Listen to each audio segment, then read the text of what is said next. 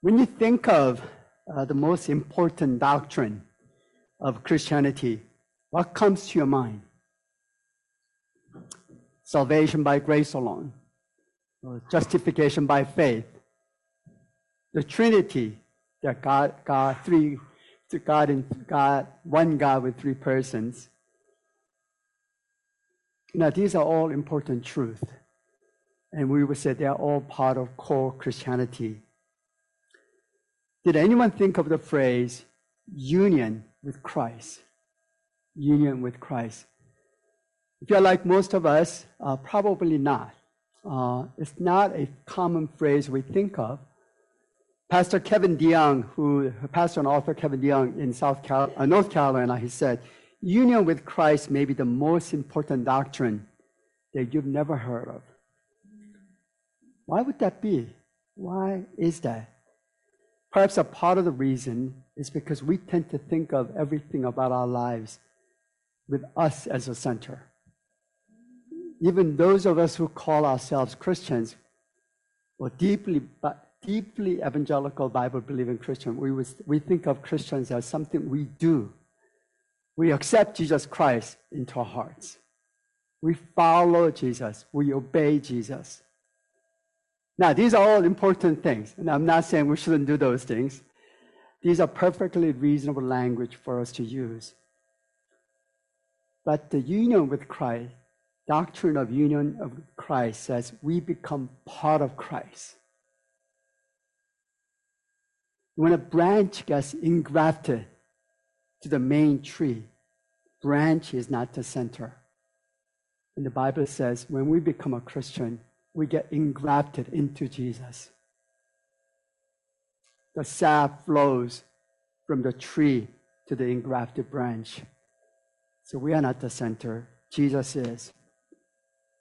Now, I just call some of us, and some of you, and actually most of you, as Christians.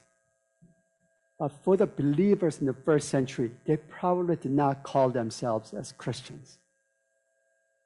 The word Christian appears only three times in the New Testament. And being called a Christian was most likely a pejorative term. So, for example, in Acts 11 26, it says, And in Antioch, the disciples were first called Christians. And that was a label given, by the, given to the followers of Jesus by those who did not believe Jesus. It was almost a, a negative term. Instead, for the followers of Jesus, they refer themselves as being in Christ. In Christ. And the phrase in Christ appears 89 times in the New Testament. And if you add such phrases as, phrases as in Him, or in whom, or in Jesus, you add a few more dozen times. So it seems like being in Christ or union with Christ seems like a very important concept. So, what does this mean that we are in Christ, that we are united to Christ? So, as we open our word uh, from John 15 this morning, we want to at least get a glance, a scratch on the surface as to what the Bible teaches about this notion, union with Christ. Or as we read in from John 15, the first 12 verses, to abide in Christ. In fact, you should have you probably noticed that in, in the words that the, our scripture reader read, the word abide appeared many times. Uh, in fact, 10 times. So we, so we want to understand what that truth is and how that truth of union with Christ changes what we think about Christianity and changes how we live as a Christian. So, first we'll look at one, what does it mean to abide in Christ or to be united to Christ? And second, we'll look at how do we abide in Christ? What are the means? And then third, we'll look at what is the ultimate goal of abiding in Christ. So first, what does it mean to abide in Christ? John 15 passage is part of what Jesus, part of what Jesus taught his disciples on the night before crucifixion. Sometimes we call this section a farewell discourse because Jesus just told them in, in chapter 14 that he was going to leave them. And so these were some of his last words, and they were especially important in light of the fact that Jesus, the disciples were very concerned. What does this mean that Jesus is leading them? And Jesus begins in verse 1 I am the true vine. And it says, the true vine. Why the adjective true? So the word true indicates that there are false vines. And Jesus was speaking to his disciples, that is a Jewish audience. And they should have remembered that in the Old Testament, Israel was often referred as the vine. There was to be the vine that brings life, the spiritual life, to other nations. But they fail. So, contrast to such historical context, Jesus is saying, I am the true vine. Jesus is saying, being an Israelite is not sufficient or effective. You need to be connected to me and follow me. The disciples are to get their identity and their spiritual power from the fact that they are connected to Jesus, not that they are Israelites. Jesus is a true vine, the chosen one from God. And then in verse 4, Jesus commands his disciples, Abide in me. And subsequently, he says, And I in you. That is, I will also abide in you. In verse 5, and then he says, I am the vine, you are the branches. So Jesus reminds again the disciples that I am the vine, you are the branches. And I'm using the ESV translation the NIV that many of you may have. This, the, the word abide is the same word as remain. So in the NIV it says, Remain in me as I also remain in you. Another way of saying this is that we become united to Christ. We abide in him and he abides in us. In chapter 14, Jesus just told his disciples that he was going away. So he wants to assure them that he is not leaving them alone. He'll be somehow remaining with them, even though physically not present with them. And Jesus used the metaphor of uh, the vine and the branches to teach this truth. I'm sure you've all seen a grapevine or grape tree, and vine and the branches form one tree. So when you look at a grape tree or grapevine, it's all of the vine and the branches that make the same tree. The vine and the branches are united. They are one. And the branch, if it's broken off from the vine, it's no use. In the same way, we are to abide, that is, to remain in Jesus, and He remains with us. We are to be united to Jesus. But how does it work? What does it mean? We don't want to just understand these words uh, academically. We want to understand what does this really mean in our Christian life.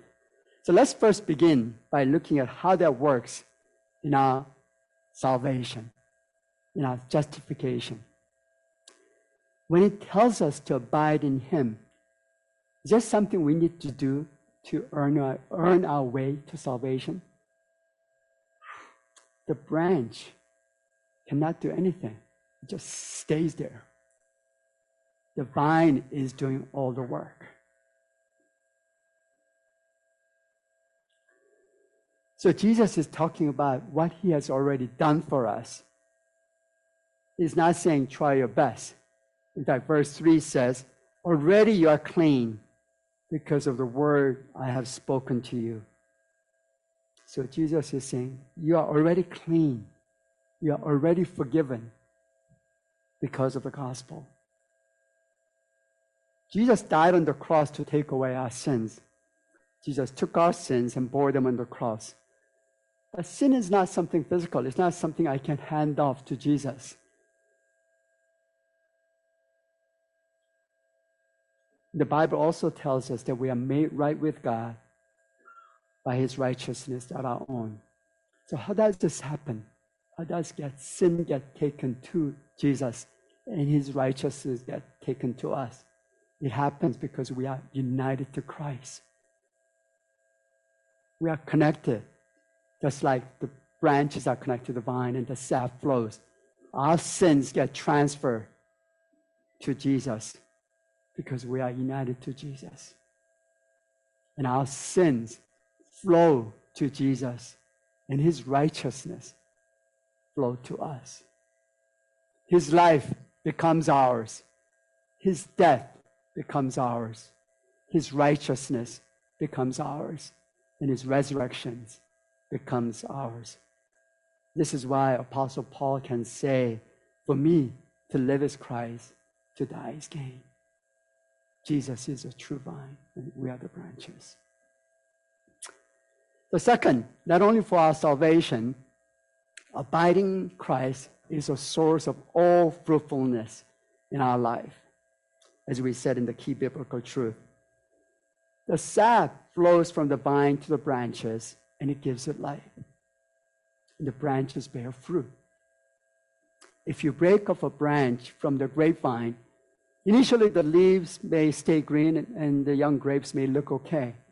But in a few days, they will all dry up and they will die. Branches cannot survive if they are detached from the vine. Branches cannot bear fruit on their own. So, verse 5 says, Whoever abides in me and I in him, he it is that bears much fruit, for apart from me, you can do nothing.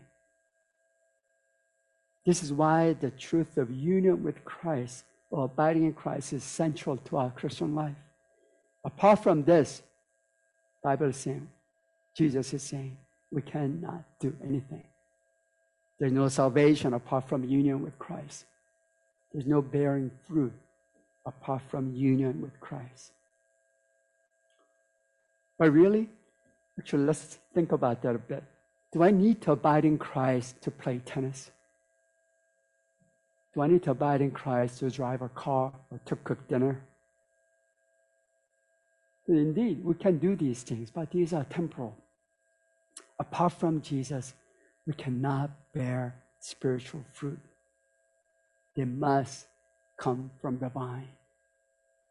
So, what type of fruits is Jesus talking about then? It's the fruit of transformed life the fruit in the Bible usually talks about character. And we get the fruit of the Spirit in Galatians love, joy, peace, patience, kindness, goodness, faithfulness, gentleness, and self control. It's all about character. And change character then leads to change priorities and change relationships. Our world is full of books and advice columns on 10 things we must do to better, our, better ourselves. Probably most of us read those. What are 10 things or 5 things we need to do to exercise better or eat better? But Jesus tells us that the key to a transformed life is to be connected to Him, to remain in Him, to be united to Him. He is the key to a transformed life. And it's all of what we do by faith in Jesus. We cannot produce these fruits without the power of Jesus flowing through us. That is, we need the power of the Holy Spirit to produce the spiritual fruits. I was meeting with a young father at our church who became a Christian only a few years ago in his adult life. When I asked him what convicted him to turn to Christ, he says, surrender. I was a little bit puzzled. I said, Well, can you explain? What, what do you mean? He said that while he, he was beginning to date a woman who is now his wife, he realized there were numerous things in his life and his character that needed to be changed. But he could not change. He tried very, very hard to change, especially for the sake of relationship with his girlfriend. But he could not. That's when he realized that he had to surrender to someone who can change him. He had to surrender to God. And by surrendering to God, he was now abiding in Jesus. And slowly and surely, God changed him. And he's continuing to change him. And that's a supernatural change that God is causing in his life. An old pastor from Scotland, William Still, said, Christian is one who learns to do supernatural things naturally. Christian is one who learns to do supernatural things naturally. Isn't that so true? Apart from Jesus, however, we cannot do anything. So we are to abide in him, remain in him, or be united to him in order to bear fruit. In the verse, first two verses, verse 1 and 2, give us some more details on what God does so that we will bear more fruit. Verse 2 says, Every branch that does bear fruit, he prunes that it may bear more fruit. It's interesting. Said, Every branch that bears fruit, he prunes that it may bear more fruit. If you have tr- fruit trees in your yard, you probably know this. Fruit trees don't bear good fruits if you don't prune. My son and his family live in uh, Flushing, and they have a very active uh, peach tree in their backyard. When they moved to this house about five years ago, they were very excited as they saw many little peach buds early summer. They hoped to get thousands of peaches. They were so excited. But sadly, these buds never got bigger than a, a cherry. We couldn't eat any of them. Uh, we didn't know anything about farming or agriculture, or he didn't know anything. So the following year, we thought, okay, we should prune some of these things. I think that's a good thing. The Bible even says. So we pruned the tree a bit, and the peaches got a little bigger. They were now the size of a strawberry. We still couldn't eat much.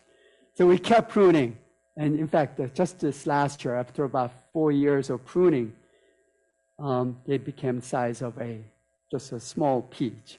So we were able to enjoy some. Unless the grapevine is pruned well, it won't produce good grapes. So the gardener prunes. In verse 1, it tells us that the Father, God the Father, is the gardener. He prunes to help us grow. Pruning causes pain in our lives, whether they're physical, relational, career, financial. Sufferings and hardships and other trials and difficulties do not come to the branches randomly. The pruner does not prune randomly. They are the work of a loving Father. And they have a purpose, namely more fruit, more abundant fruit. That's why verse 2 says, Every branch that does bear fruit, he prunes, that it may bear more fruit. This truth is mentioned also in Hebrews um, we can read Hebrews 12, 6. It says, The Lord disciplines the one he loves and chastises every son whom he receives. And then verse 11, For the moment, all discipline, discipline seems painful rather than pleasant, but later it yields the peaceful fruit of righteousness to those who have been trained by it. And isn't it true when we reflect on our lives from our own experiences that we grow the most when we have gone through troubles in our lives. We're able to trust God to see us through, to trust the loving gardener. Our loving Father prunes us so that we can grow more abundantly. So I hope you start to see this truth of union with Christ being an important truth, important doctrine of Christianity, from our initial salvation, being forgiven of our sins, to how we have been transformed to bear fruits in our lives. So then, how do we abide in Christ? What does a branch do to bear fruit? branch actually has to stay on the vine. It has to stay connected. It stays so that it can receive the sap and the nutrients through the vine. So branches' work is to stay connected. It will then bear fruit. There's no other way. In this passage, the passage that we read, shows us a few ways on how we abide in Christ and receive the sap that is the power through Jesus. So let's look at some of these verses and see what we can learn and how we abide. What are the means of abiding in Christ? So, first, we abide in Christ by abiding in His Word. Verse 7 tells us, If you abide in me, and my words abide in you. My words abide in you. Jesus gave us His words so that His words can abide in us. Through these written words, God has revealed Himself to us so that we can get to know Him and see His beauty. Author Jonathan King says in the book Beauty of the Lord God's beauty is seen throughout Scripture in the beauty of Christ. Scripture is one story that tells of God's beautiful heart to redeem a people for himself and to make them beautiful like his son, Jesus Christ. God gave us a scripture to reveal himself to us. So it makes sense for us one to read what he has written for us to his children. So we want to make it a habit to read study, inquire of Him in His Word. Just like the psalmist tells us in Psalm 1 2, His delight is in the law of the Lord. On His law, He meditates day and night. And that should be the pattern of our lives to delight in God's Word. So to abide in Jesus is first to abide in His Word, to read, meditate, and saturate our lives with His Word so that God's Word becomes our guide for our lives. God's Word is what we obey. Second part of verse 7 gives us another aspect of how we abide Jesus, abide in Jesus. It says, Ask whatever you wish, and it will be done for you. So we abide in Christ by communing through Him, communing with Him through prayer we have to continue to depend on God through prayer by turning to Him with repentance, with our petitions, with thanksgiving. Now, some people may have misunderstood this pastor thinking that it is promising what some people call name it and claim it. It seems to say, ask whatever you wish, and it will be done for you.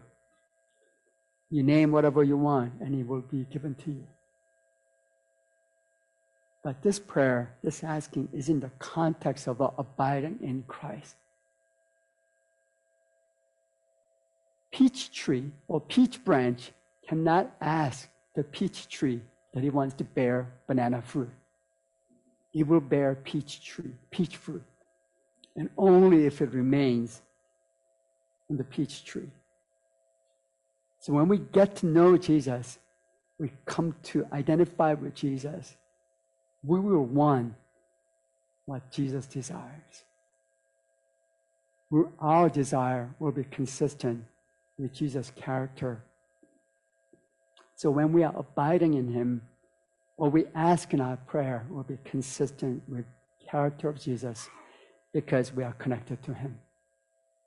It's like in a marriage, although no analogy will be perfect, those of us who have been married know this um, as we grow in our marriage, we grow to know each other and we grow to desire what our spouse desires. In a sense, we become like each other. So we grow to know and love Jesus as we abide in Jesus. We become more like Jesus. And we pray consistent with his desires.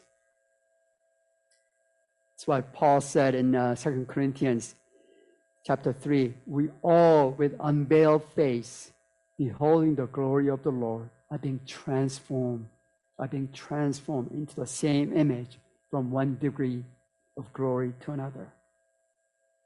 So when we are abiding in Jesus, we pray, we persist in praying so that we commune with Jesus, consistent with his character, bringing our petitions to him. Verse 9 and 10 gives us another idea on how to abide in Jesus. It says, As the Father has loved me, so have I loved you. Abide in his love. If you keep my commandments, you will abide in my love, just as I have kept my Father's commandments and abide in his love. And then verse 12, it says, This is my commandment that you love one another as I have loved you. So, what is Jesus saying here? He's saying, We abide in Christ, we abide in Jesus by keeping God's commandments. And his foremost commandment that Jesus says in verse 12 is for us to love one another. So we abide in Christ and show that we are abiding in Christ by loving one another. But does this mean that we try to love one another in order to get connected to Jesus? No, branch does not get fruitful by itself and then connected only when it gets fruitful. Branch is fruitful when it's connected to the tree, to the vine. So we have to make sure we get the order right. We don't get to abide in Jesus by trying hard to love one another. Our love for one another is a result of his love for us. Our motivation to love one another is because he first loved us. So when we recognize that we have been saved by his grace undeservingly, and our sins have been completely forgiven by him when we deserve judgment, we get the power to love one another. If we are trying to earn our position with Jesus by obeying, then we don't get Christianity. It's simply moralism, basically what the world believes. On the contrary, Jesus is the one that gives us a salve, the power to be able to love one another. And then we'll get the strength to love one another. Let me add one more item that we can infer this passage, although it doesn't explicitly say as such. The grapevine does not consist of a single tall branch. It has many branches. So, in the same way, being a Christian, being in Christ, is a family affair. We don't stay a sole, personal Christian. We are connected to Jesus together as a community. We abide in Christ not only individually, but corporately. Christians are the body of Christ, so we gather together as a body of Christ. We gather as a family to abide together. So, as we are doing today, we are encouraged to worship corporately as a church, as a family of God together. We gather together to meditate on Jesus on the cross on His beauty as we sing, read, and hear from God's Word together. And because we are united to the risen Christ, we are the temple of the living God.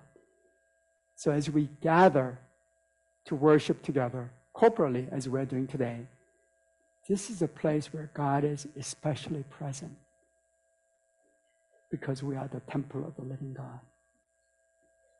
And don't you agree that when we gather, we sense more of God's presence through each other. We see God's beauty in each other in our worship gathering. Pastor from um, Tennessee, Ray Ortlund, he says, It's only in a church that we are members of Christ and of one another, moving forward together like a well coordinated body. It is together that we worship and grow and serve according to the Word of God then people can see His beauty in the world today, in churches, grace with holiness. Yes, we stay connected. We abide together in Christ as a church. Now, you might raise an objection at this time. So does this always come down to the same things? Read the Bible, pray, go to church? Well, yes and no. Yes, we do these things because these are the means of God's grace, means by which the vine feeds us. And no, we don't do these things because they are something we have to do out of duty. These are things we do because we find joy in being with Jesus.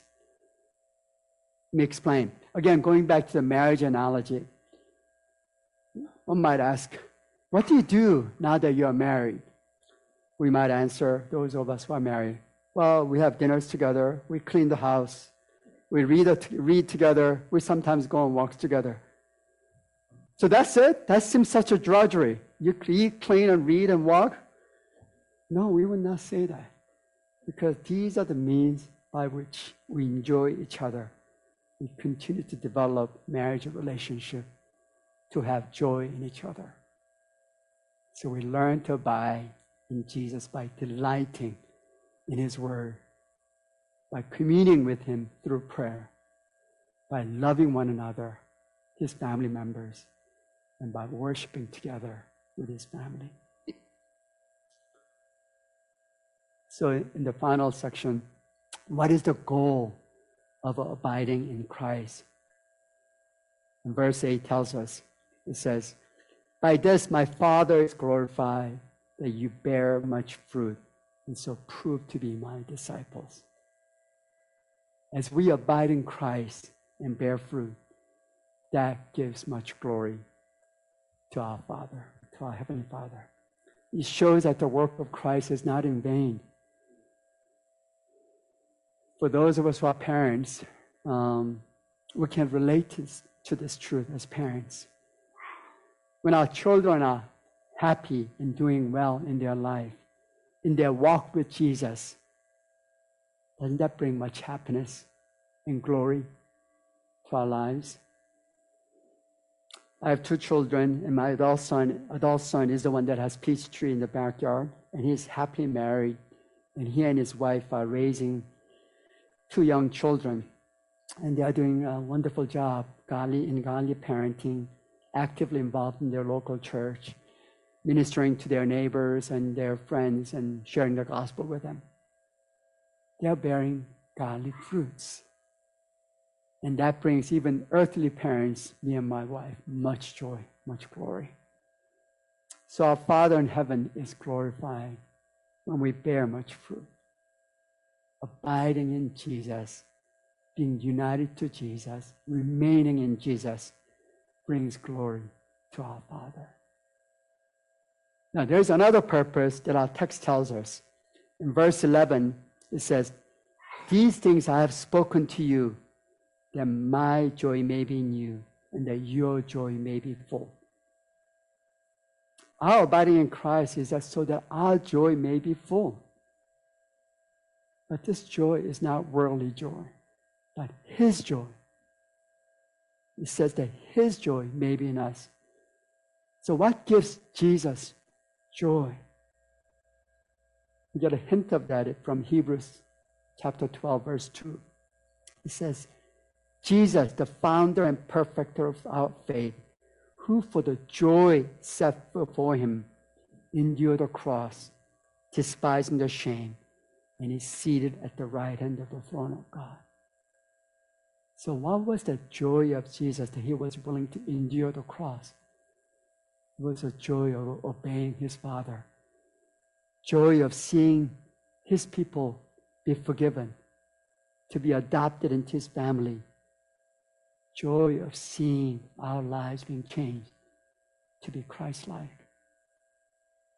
And we, we can witness that too.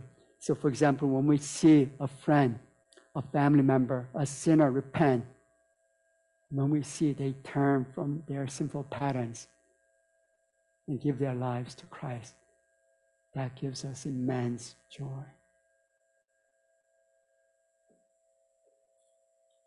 Hopefully, our time together in this John 15 passage helped us get a glimpse of the importance of this doctrine of union with Christ the vine and the branch imagery. We have His life, His joy, His peace, His love, because He is in us. Abiding in Christ is the way of transformed life for a Christian being united to Christ is a source of all fruitfulness in your life, in my life. Apart from Him, we cannot do anything.